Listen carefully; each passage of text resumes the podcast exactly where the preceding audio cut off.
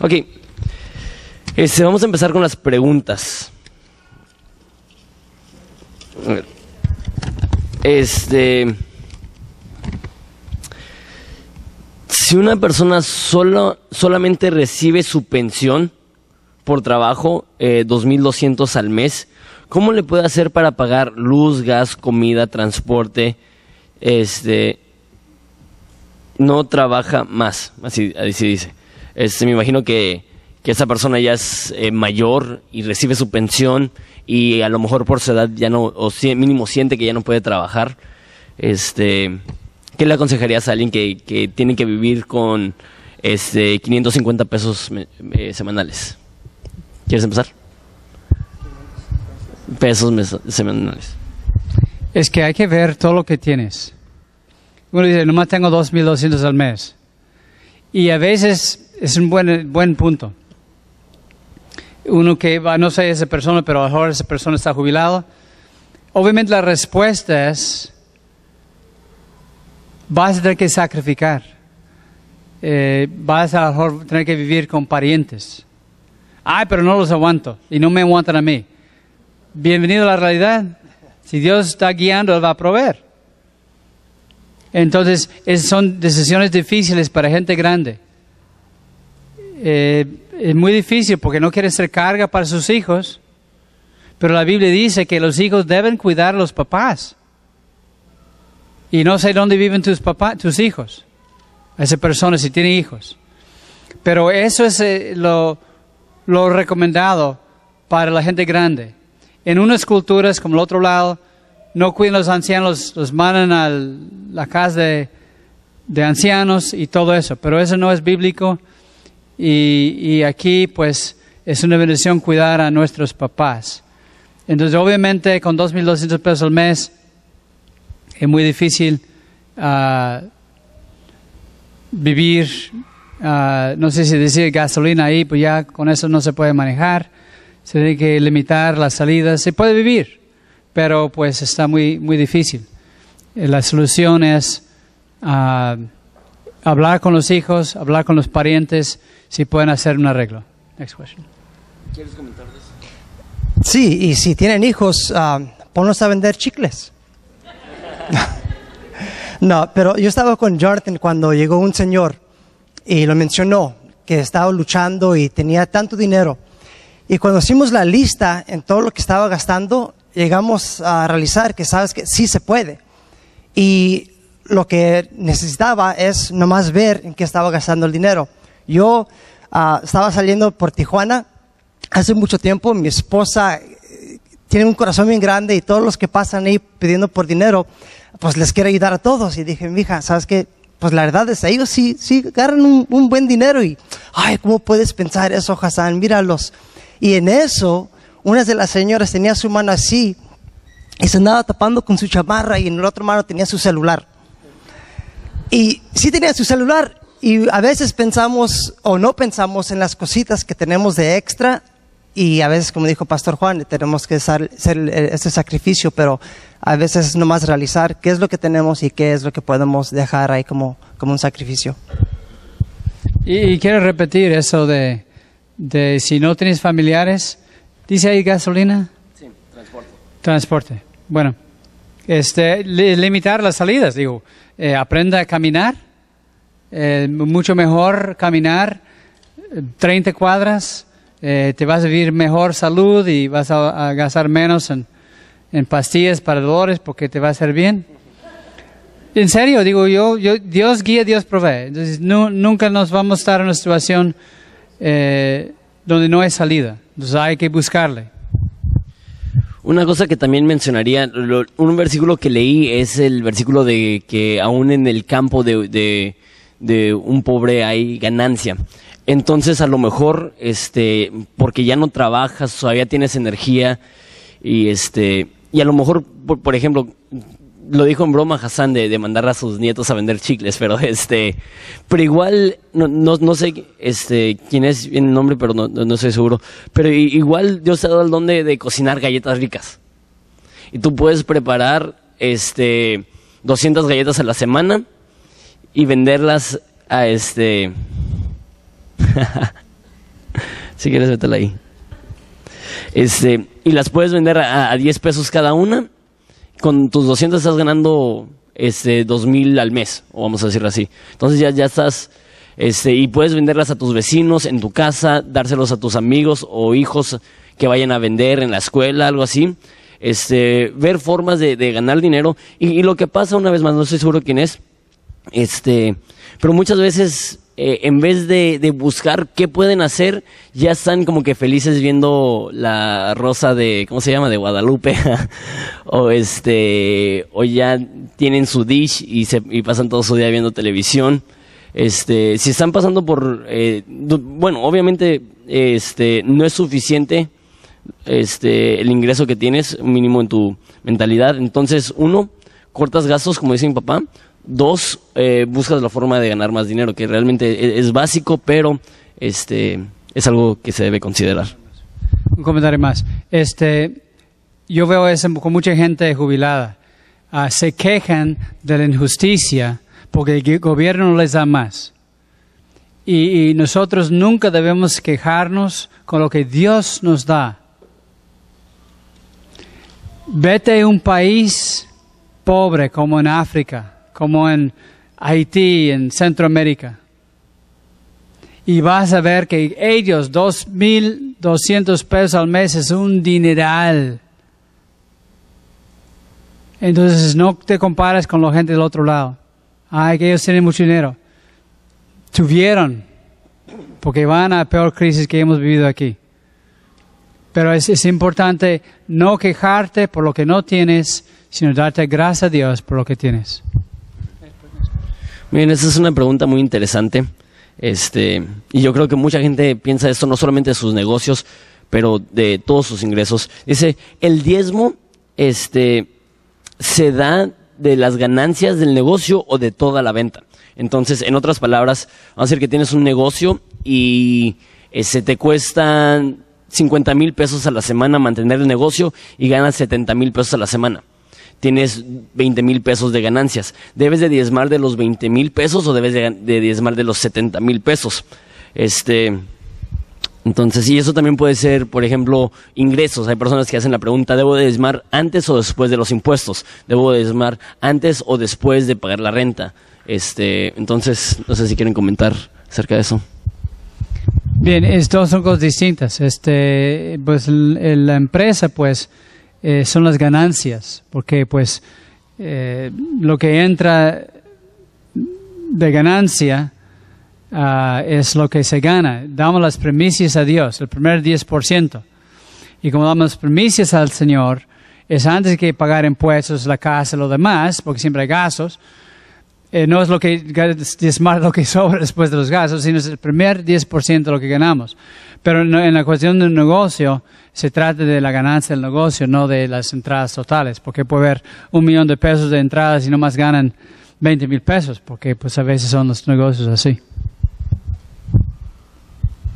Am, también mucho que tiene que ver es el corazón. Si lo haces y estás como, ah, te duele y no te gusta, pues la verdad, mejor quédate con la ofrenda. Ah, yo, un pastor que conocemos, un buen pastor muy humilde, me estaba platicando, y creo que ya les dije, que pasó la canasta y él andaba como, ah, y sacó un billete y dijo, híjole, es uno de 50, yo pensé que iba a ser uno de 20. Y lo puso ahí en la canasta. Y dice, cuando salió de la iglesia, ahí en la calle mira el- un viento trayendo un billete de 50. Y el Señor le dijo, yo no quiero tu dinero por la manera como lo diste. El Señor, eso no, o sea, el Señor no necesita tu dinero, pero es la condición del corazón. Entonces yo creo que tú ya vas a saber cuánto lo vas a hacer con gusto o cuánto lo vas a hacer nomás porque sí y no con un corazón contento. Entonces yo creo que sí es importante de tener el corazón recto cuando lo das. Exacto, estoy totalmente de acuerdo. Y, y yo creo, estaba hablando con mi papá ahorita, de la motivación. Hay personas que dirían, no, pues ¿cuánto quieres que te bendiga Dios? Entonces, si quieres que Dios te bendiga mucho, entonces más te vale que seas muy generoso. Este, pero sin embargo, esa no es la mentalidad que debemos de, tener, como dice Hassan. Si, si tu meta es aprovechar, mejor métela a, un, a una cuenta de ahorros. Pero si tu meta es glorificar a Dios, entonces tú vas a, como dice en 2 de Corintios 9, vas a dar como cada quien propuso en su propio corazón. Entonces tú te vas a proponer, ¿sabes qué? Dios ha sido muy bueno conmigo, yo le quiero dar 15%. Dios ha sido muy bueno conmigo, le quiero dar 30%. Conozco pastores que Dios ha sido muy buenos con ellos y ellos diezman al revés, ellos se diezman a sí mismos y dan 90% a Dios. Entonces no es como que la meta es 10%, la meta es glorificar a Dios y cada quien se tiene que proponer algo en su corazón de cómo van a glorificar a Dios con sus ingresos. Entonces va a diferenciar de, eh, de personas. Por ejemplo, este, si eres madre soltera y se acaba de enfermar tu hijo, este, para ti dar 2% va a ser de mucho más valor que algunas personas dar 20%. Entonces, como dijo Hassan, tiene mucho que ver con tu corazón y, la meta siempre es glorificar a Dios a través eh, de lo que estás haciendo. Eh, la Biblia dice que, es, es, una parte de nuestra adoración a Dios, que es nuestro culto racional. Entonces, este, eh, ver la ofrenda como una, un regalo a Dios y obviamente Dios ama a sus hijos y Dios provee para sus hijos, pero no, no lo damos con la meta de recibir a cambio. Entonces, siguiente pregunta. Eh, pastores, me imagino que somos nosotros. Este, ¿qué es más recomendable? ¿Ahorrar en el banco o ahorrar bajo el colchón? Depende de qué banco. Depende de qué colchón, de quién vive en tu casa. Depende de la cantidad. Si, si es mucha, pues ya vale la pena eh, los intereses que van a pagar el banco. Si es poco, no lo pongas bajo el colchón porque todos ya saben dónde estás guardando el dinero. Pero depende cuánto es. Yo quiero hacer una eh, pregunta. Eh, alguien es un comentario de eh, emprendedores, de empezar tu propio negocio. Quiero hacer un comentario.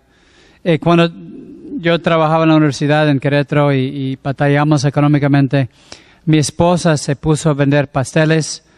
Ella se ha puesto a vender camisas pintadas y muchas otras cosas. El chiste de meter un negocio, como le dije a mi hija, le, hace unos años, hace como 6, 7 años, y, si nosotros pusiéramos un negocio, yo dije, pon, ponte un negocio de café y te va a ir súper bien. Y ya después de dos años se fue la, la moda de lugares de café y, y todo, por antes no había. Porque es algo que hay, hay que estar en el principio de la cosa, porque muchos, ya después de rato todo el mundo quiere poner un café, ya no hay ganancia. Tiene que ser el primero, y, si es algo que va cambiando, ser el primero que mete el negocio uh, cuando va empezando, no en la curva, cuando ya hay menos ganancia y más competitividad. Sí, ¿quieres comentar algo acerca de Una pregunta sobre eso. Nomás de la misma pregunta, yo también tengo una pregunta. Dices, depende de la cantidad para ponerlo en el banco. ¿Qué sería una buena cantidad para decir, sabes que yo tengo suficiente para ponerlo ya en el banco? Pues eh, ya las cuentas de inversión, eh, yo creo están como 5 mil pesos, 3 mil pesos, diferentes cantidades, pero hay una cuenta, una cantidad mínima para que te paguen un interés que vale la pena, porque hay unos intereses son tan bajos que no ni siquiera tienen chiste. Y hay gente me pregunta, ¿y, comprar dólares ahorita? Um, obviamente se ha, subido el dólar. Y, y, hubieras preguntado hace 15 días. Pero eh, siempre la moneda, este, sea euro o dólares, mantienen su valor. Eh, cuando hay devaluaciones y cosas por el estilo, esperamos que no vaya a ver, pero siempre, si uno tiene, mejor guardarlos. No va a salir a comprar dólares, pero si los tiene, pues guardarlos en dólares, no de cambiarlos, porque sí es un, es un seguro en contra de una devaluación. Muy bien. Soy mujer casada y ama de casa. Gloria a Dios. Este, ¿cuál sería una buena forma de manejar el dinero que me da el esposo? Eh, ¿Cómo podemos compartir el dinero sin problema? Es excelente pregunta. Ah, no sé si debo contestar o no. ¿Debo contestar? ¿Puedo contestar? Bueno.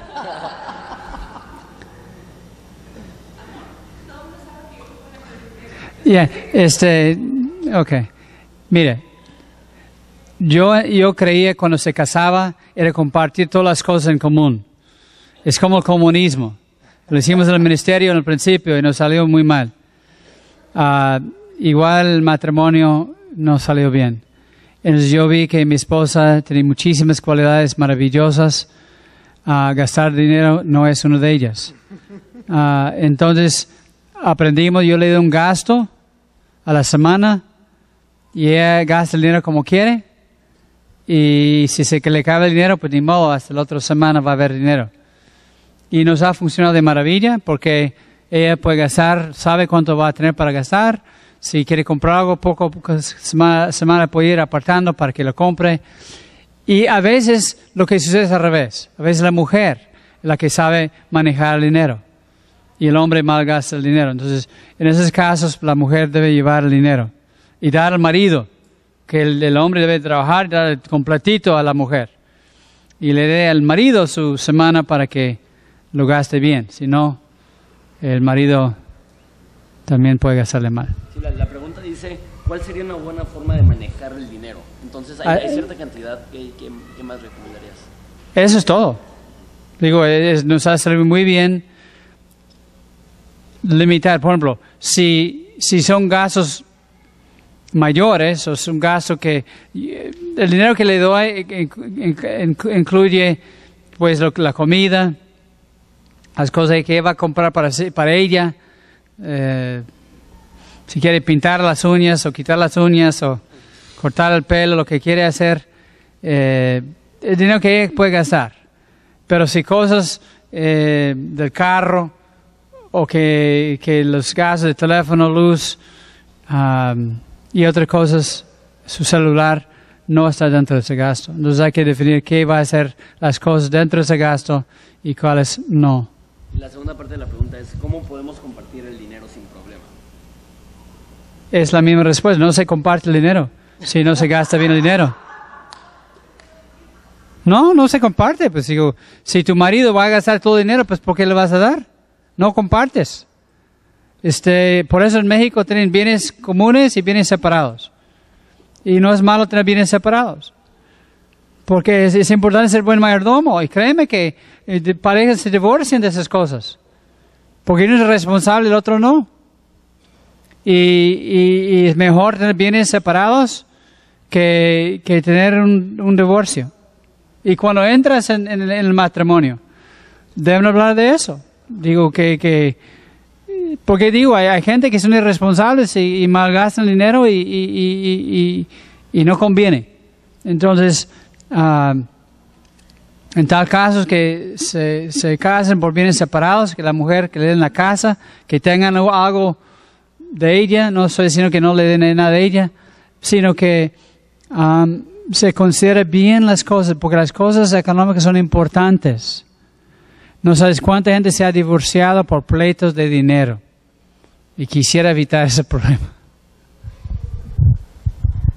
Ah, sí, lo que dice Pastor Juan, muy verdad. Ah, nos reímos, pero ¿qué dice la escritura? Una casa dividida, ¿qué pasa? ¿Verdad? Cae. Mi esposa y yo, lo que nosotros hacemos, y yo soy el que soy malísimo con el dinero, ella es buena con el dinero, ah, sacamos una lista. Siempre ella le encanta poner todo en papel. Y ahí lo puedes ver en papel, dices, mira, eso es lo que tenemos, eso es lo que podemos comprar. Y también siempre estar en comunicación cuando quieres comprar. Todo se tiene que ah, comunicar. Porque si yo quiero comprar algo y le comunico a mi esposa, ella me dice, pero Hassan, ¿sabes qué? Los niños ocupan esto para la escuela. Ah, ok, o por esto. Entonces, si no comunico con ella, ando gastando algo que tal vez lo necesitas. Entonces, muy importante que alguien sí tenga el control y que siempre estén comunicando ah, cada gasto que, que se va a hacer. Algo que también com- comentaría, eh, quiero comentar dos cosas acerca de esto, eh, acerca de cómo podemos compartir el dinero sin problema. Eh, es una pregunta anónima, eh, entonces a lo mejor eh, por esta pregunta está demostrando que no, no sé si la haría si estuvieran compartiendo el dinero sin ningún problema. Entonces al parecer hay conflicto en definir quién va a tener cuánto dinero y para qué. Entonces a lo mejor ese es un- uno de esos casos donde no hay uno que sea bueno con los ingresos. Entonces, que si la mujer los tiene, los malgasta, si el hombre los tiene, los malgasta. Y están diciendo, ok, si los dos lo malgastamos, entonces, ¿quién va a decidir quién se va a llevar qué? Entonces, yo diría que en dado caso, eh, buscar un consejero. Decir, ¿sabes qué? Tú sabes más de dinero que nosotros, eso es lo que ganamos. Eh, ¿Qué sería justo que debemos de tener y para qué?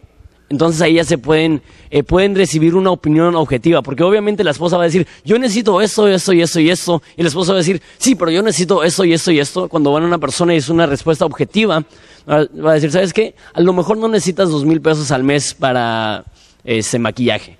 O, o- lo que sea, o con el hombre, sabes que a lo mejor no necesitas eh, dos mil pesos al mes para comprar herramientas. Este, va, va a ser más objetivo. Y no me acuerdo cuál era, era la segunda. Entonces, ese, ¿cuál sería una buena forma? Ah, sí. eh, la primera pregunta es, ¿cuál sería una buena forma de manejar el dinero que me da mi esposo? Y yo creo que, que sería muy útil, como dijo Hassan, simplemente sentarte con él y hablar con él una vez a la semana. Es decir, ok, ¿cuáles son las cosas que necesitamos para enfocar el dinero en eso? Porque lo peor es, hay dinero y se gasta todo el dinero en cosas que no son necesarias y cuando se presenta algo que sí es necesario ya no pueden gastar el dinero. Por ejemplo, esa semana este, ya necesitamos cambiar las llantas del carro. Entonces a lo mejor esa semana no vamos a poder ir a comer afuera. Pero si no se comunica eso, este, puede haber frustración porque no se están com- comunicando los problemas y los detalles de esa semana.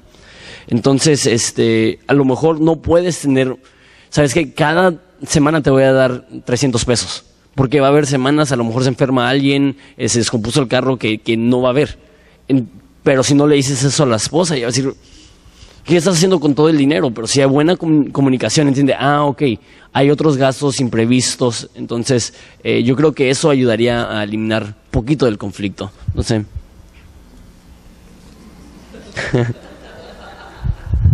Muy buena respuesta. Eh, me gustó este punto. Yo no pensé nunca de que los dos están mal. ¿Qué haces? Pide consejo. La Biblia dice seguridad en el consejo. Y otra cosa, el que no provee para los suyos es peor que el incrédulo. Entonces es importante cuidar para nuestros hijos primero.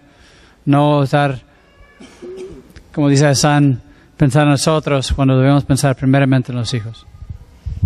Muy bien. Este, un cristiano dona mucho dinero y Dios lo bendecirá mucho. Pero otro cristiano dona menos que dos monedas, pero eh, tiene que guardar mucho dinero. Este, quisiera saber la opinión de eso, pero realmente no, no- no entiendo perfectamente la pregunta. Es del pastor Carlos. Rosalba, ¿crees que nos puedas clarificar un poco la pregunta?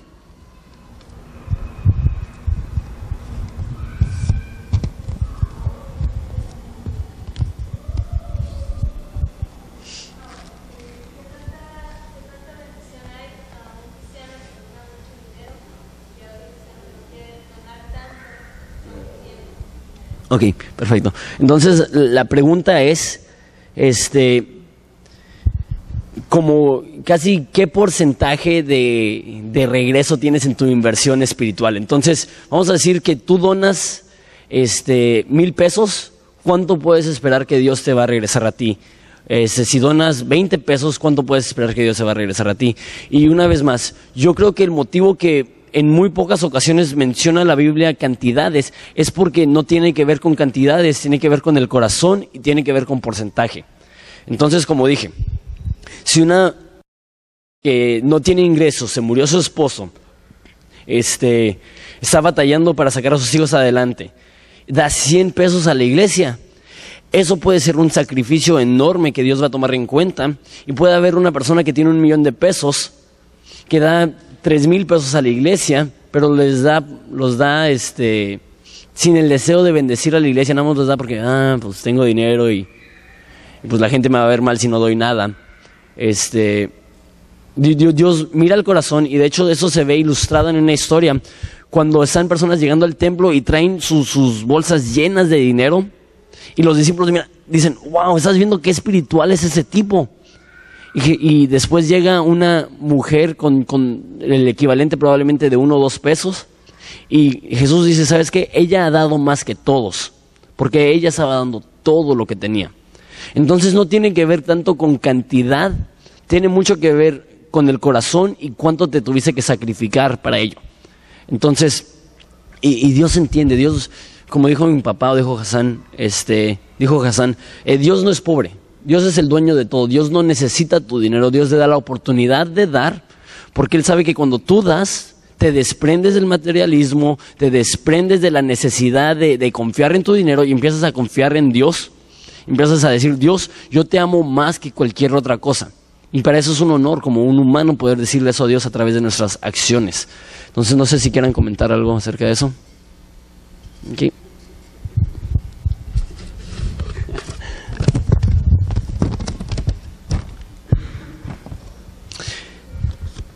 ¿Cómo fue la respuesta? ¿Bien? Ok. Es que es pastor, entonces hasta sabe más que yo. Este. Uh, esa es una muy buena pregunta. ¿Es correcto diezmar en los ministerios diferentes dentro de nuestra iglesia de lo que corresponde al Señor? La Biblia dice eh, en Malaquías 3 que los diezmos se deben llevar al alfolí. Entonces, eh, hay gente que dice eso, pues hay ese ministerio, hay ese ministerio, hay ese ministerio. La Biblia habla del diezmo que va al alfolí y es para la obra de la, de la iglesia, la congregación. Y si uno quiere dar aparte, se puede dar a, a diferentes ministerios al que uno da. Por eso hay una dis- distinción en la palabra entre diezmo y ofrenda. Entonces, el diezmo es el 10% que pertenece al Señor, eso va a la alfolí, la congregación, y lo que va después se invierte donde uno quiere, misioneros o lo que fuera. Sí, eh, estoy totalmente de acuerdo y de hecho parte del motivo que hacemos lo que hacemos es para presentarles estas oportunidades. Eh, por ejemplo, el buzón que tenemos atrás, eso es para que puedan diezmar a la iglesia, pero aparte si, si este, tienen el deseo de apoyar un ministerio, una persona, una causa, pueden tomar el sobre y poner, y les hemos dicho, si quieres apoyar a Teresita, tú pon Teresita, si quieres apoyar a Aarón, tú pon Aarón, pero no digas, ¿sabes qué? Ya vieron una tienda en la iglesia y en vez de diezmar me voy a comprar 25 bubulubus y eso va a ser mi diezmo al Señor. Este, no, es, es para darte oportunidades de invertir en otros ministerios aparte. Yo sí creo que, no creo que sea un pecado ni mucho menos decir, sabes que ese ministerio, este, quiero invertir más dinero, pero lo, lo que yo recomendaría es que tengas, este, como dice en Primera de Corintios, que propongas algo en tu corazón. Entonces vamos a decir que tú ganas mil pesos a la semana, que tú digas, ¿sabes qué? Yo voy a dar 100 pesos a la semana al Señor, yo voy a dar 150 pesos a la semana al Señor, y aparte quiero dar 75 pesos a diferentes ministerios, a un misionero o algo así. Este, eso es lo que yo recomendaría. Y yo, yo creo que, que eso es lo que se ve en la Biblia, que aparte de las ofrendas y diezmos, eh, recaudaban ofrendas especiales para diferentes viajes misioneros, para diferentes personas, para diferentes necesidades, pero era aparte. Entonces, ¿le quieren comentar? Am, también depende en dónde estás, o sea, en, en qué posición. O sea, hay que decir que yo ah, tengo varios diferentes ministerios y digo, ah, ¿sabes qué? Voy a invertir en la escuela del ministerio, para mi ministerio, ¿verdad? Y entonces, el diezmo, ¿a quién fue? Pues se siente como que fue para atrás a mí, porque es mi ministerio. Y entonces es como otro sentir. Y yo creo que el, el, diezmo o la ofrenda lo quiere ser a Dios sin nada que vas a ganar. O sea, no es porque vas a recibir algo. Dices, ¿sabes qué? Esto es para el Señor, no va a ser provecho para mí, va a ser 100% para Él. Y luego, si quieres una ofrenda, algo espe- específico, ok, hazlo. Pero si es algo que ya es un beneficio para ti, ah, pues tú ganas los dos, en las dos maneras. Entonces sería bueno orar muy bien y, y pedirle al Señor ah, si es algo que lo andas haciendo para ti mismo, porque si es que el Señor puso eso en tu corazón y tal vez puede ser que sí. Y la meta, una vez más, siempre es ser generoso. Entonces, eh, es ver tus ingresos y decir, ¿cómo puedo hacer la mayor cantidad de cosas buenas para la mayor cantidad de personas con los ingresos que tengo? Y, este, y la verdad, ustedes saben, estamos a punto de dar el, este, el resumen anual. Los ingresos que, que recibimos en la iglesia los usamos de la forma más prudente, de la forma más cuidadosa para asegurarnos que la mayor cantidad de personas puedan escuchar la palabra de Dios a través de internet, este eh, programa de tele, eh, instituto bíblico, casa hogar, este sí, casa de niños. Bueno, última pregunta. Ok, ¿cómo logras romper la barrera que no te permite contentarte con lo que hoy tienes? Y la segunda parte es, mi esposo es buen administrador, yo no. Mínimo eres humilde. Este, este ¿cómo reconciliarme con él para eh, partir de hoy en, a, para, a partir de hoy en adelante en este punto? ¿Se entendiste?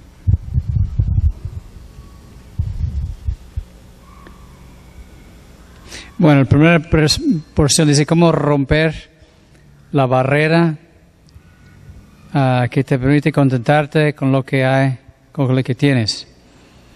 Ah, yo creo que no sé. Um, conmigo esto llego a esos lugares también. Digo, ay, otra vez estoy infeliz, la verdad. Y yo creo que algo que, que me llega, que me hace llegar a ese punto es porque me ando comparando con los demás.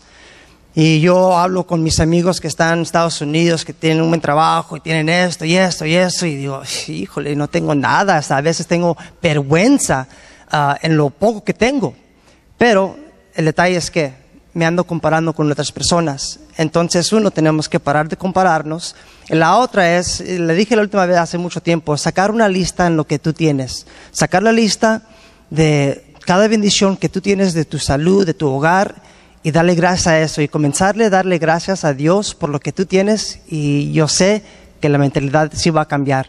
Entonces, lo primero es comenzar a darle gracias a Dios por lo que sí tienes, porque todo lo bueno que llega llega directamente de Dios, es lo que dicen las escrituras, y parar de compararnos con los demás. Es lo que yo, yo iba a decir. Me ganó. Segunda parte. Mi esposo es un buen administrador, yo no. ¿Cómo reconciliarme con él para partir de hoy en adelante en ese punto? Pues hablando se entiende la gente. Ah, bueno, dice reconciliar, no sé si están juntos todavía. Si están juntos, practiquen. Si no están juntos, pues el primer punto siempre es reconocer ah, nuestros errores, a decirle, ¿sabes qué? Pues estoy dándome cuenta que no soy buen administrador. ah, yo quiero mejorar. Este, en el segundo punto que dice, mi esposo es un buen administrador y yo no. Este, esa eh, respuesta es anónima y a, veces eh, es fácil reconocerlo en, en, en esta forma, pero hablando con tu esposo a veces no lo reconoces. Entonces, a lo mejor el primer paso es hablar con él y decir, ¿sabes qué? Yo reconozco que no he manejado bien el dinero que me has dado y, lo siento. Y una cosa que vemos en la Biblia es que así como la mujer necesita sentirse amada, el hombre necesita sentirse respetado. Entonces, hay pocas cosas que hablan del respeto que le tiene una mujer a su esposo, de que ella respete sus decisiones económicas. Y algo que, que Evelyn ha empezado a hacer que para mí vale un millón de dólares. Es que a, cada rato me dice, te respeto, respeto tu decisión, estoy, este, estoy de acuerdo contigo. Eso para un hombre vale más que el oro. Y, las mujeres no entienden eso porque para ellas eh, no es la gran cosa. Para ellas este, decirles que son bellas o que eh, eso realmente la- las toca, pero para un hombre, que una mujer diga, respeto tu decisión, eh, es, eh, ¿sí o no? ¿Ves? Este, ayúdenme, ayúdenme que no se ven convencidas. este, entonces en esa ocasión, sentarte con él y decirle, no he respetado tus decisiones económicas y estoy en pecado y déjame arrepiento públicamente enfrente de ti. Y él va a tomar eso y va a decir, órale, no, pues eh, voy a estar mucho más dispuesto a ser generoso si llegas a mí con esa mentalidad. Y la primera parte es cómo romper la barrera este, de que no te permite contentarte con lo que hoy tienes. Lo que Hassan dijo es muy cierto. Yo creo que, que el primer paso hacia el contentamiento es el agradecimiento. Es reconocer lo mucho que Dios te ha dado y estar agradecido por ello. Y también este, yo, yo creo que tiene mucho que ver con meditar en lo que merecemos. Eh, vivimos en una cultura en una cultura triste que nos dice que merecemos mucho dinero, ser tratados bien, eres una estrella valiente, eres un campeón, mírate en el espejo y piensa pensamientos positivos. La, Biblia dice que somos pecadores apartados de la gracia de Dios y que de nuestros propios méritos merecemos el infierno y que cualquier otra cosa que Dios nos da es generosidad. Entonces, si realmente creemos eso, cualquier cosa que recibimos, vamos a decir, wow, eso es mucho más de lo que merezco. Dios ha sido tan generoso conmigo. Este, ¿Quieren comentar algo? Es que no contesté la primera parte de la pregunta porque estaba pensando la respuesta.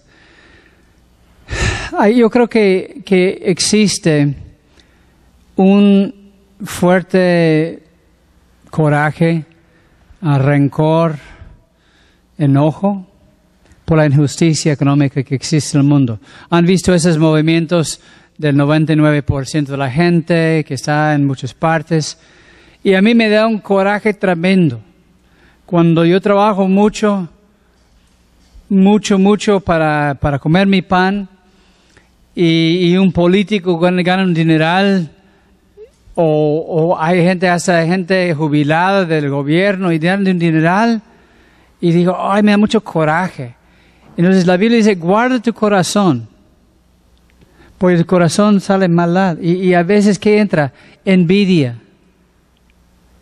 Ah, yo, él, no está bien, no es justo el que tiene más que yo, lo voy a robar. Y eso es la manifestación de, de, de la envidia.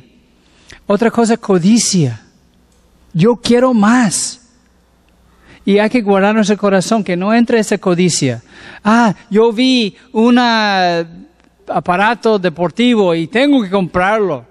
O una, una vestido, un vestido, unos zapatos, ahí tengo que, que comprarlos a fuerzas. Y es, es, es codicia. Y he visto, por ejemplo, a gente cuando empiezan a tener dinero, a veces les entra este, codicia, quieren más y quieren más y quieren más. Y es una cosa del corazón, no es de la mente. Yo puedo decir, pues, uh, yo quiero dejar de, de eh, estar triste por lo que no quiero, pero tiene que ver la raíz. Como dice Jonathan, mi casa está en el cielo mi inversión, mis cuentas bancarias están en el cielo. Mis tesoros están en el cielo. Donde está mi tesoro, donde está mi corazón, bueno, donde está mi tesoro, ahí va a estar mi corazón. Si mi corazón realmente está en el cielo, esas cosas van pasando. Voy a olvidar la rabia que tengo por la injusticia.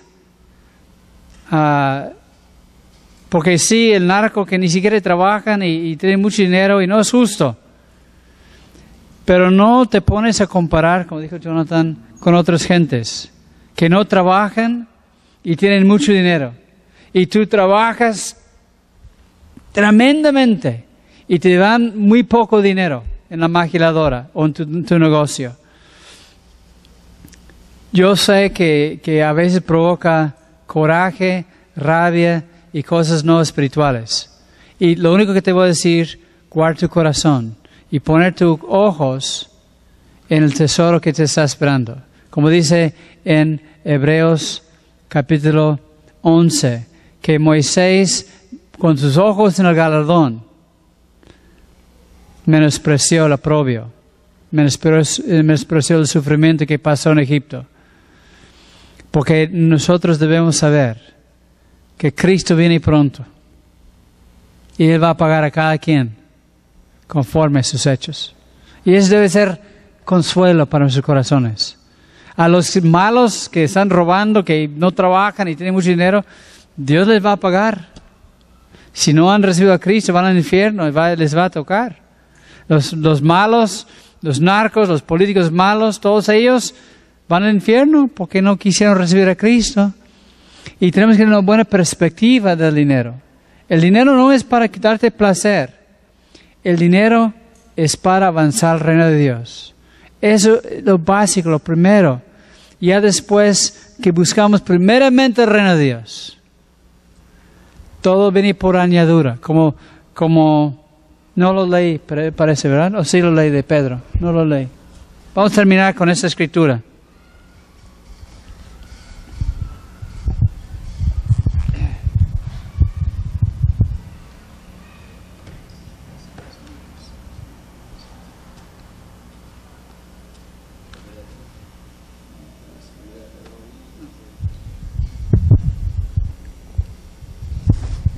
Dice Mateo 19, versículo 27.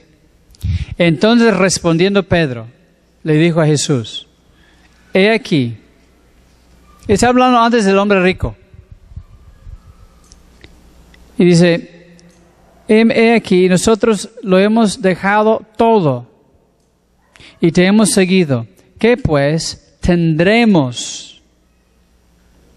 Jesús le dijo, de cierto les digo que en la regeneración, que es lo más importante, cuando el Hijo del Hombre se siente en el trono de su gloria, ustedes que me han seguido también se sentarán sobre doce tronos para juzgar las doce tribus de Israel.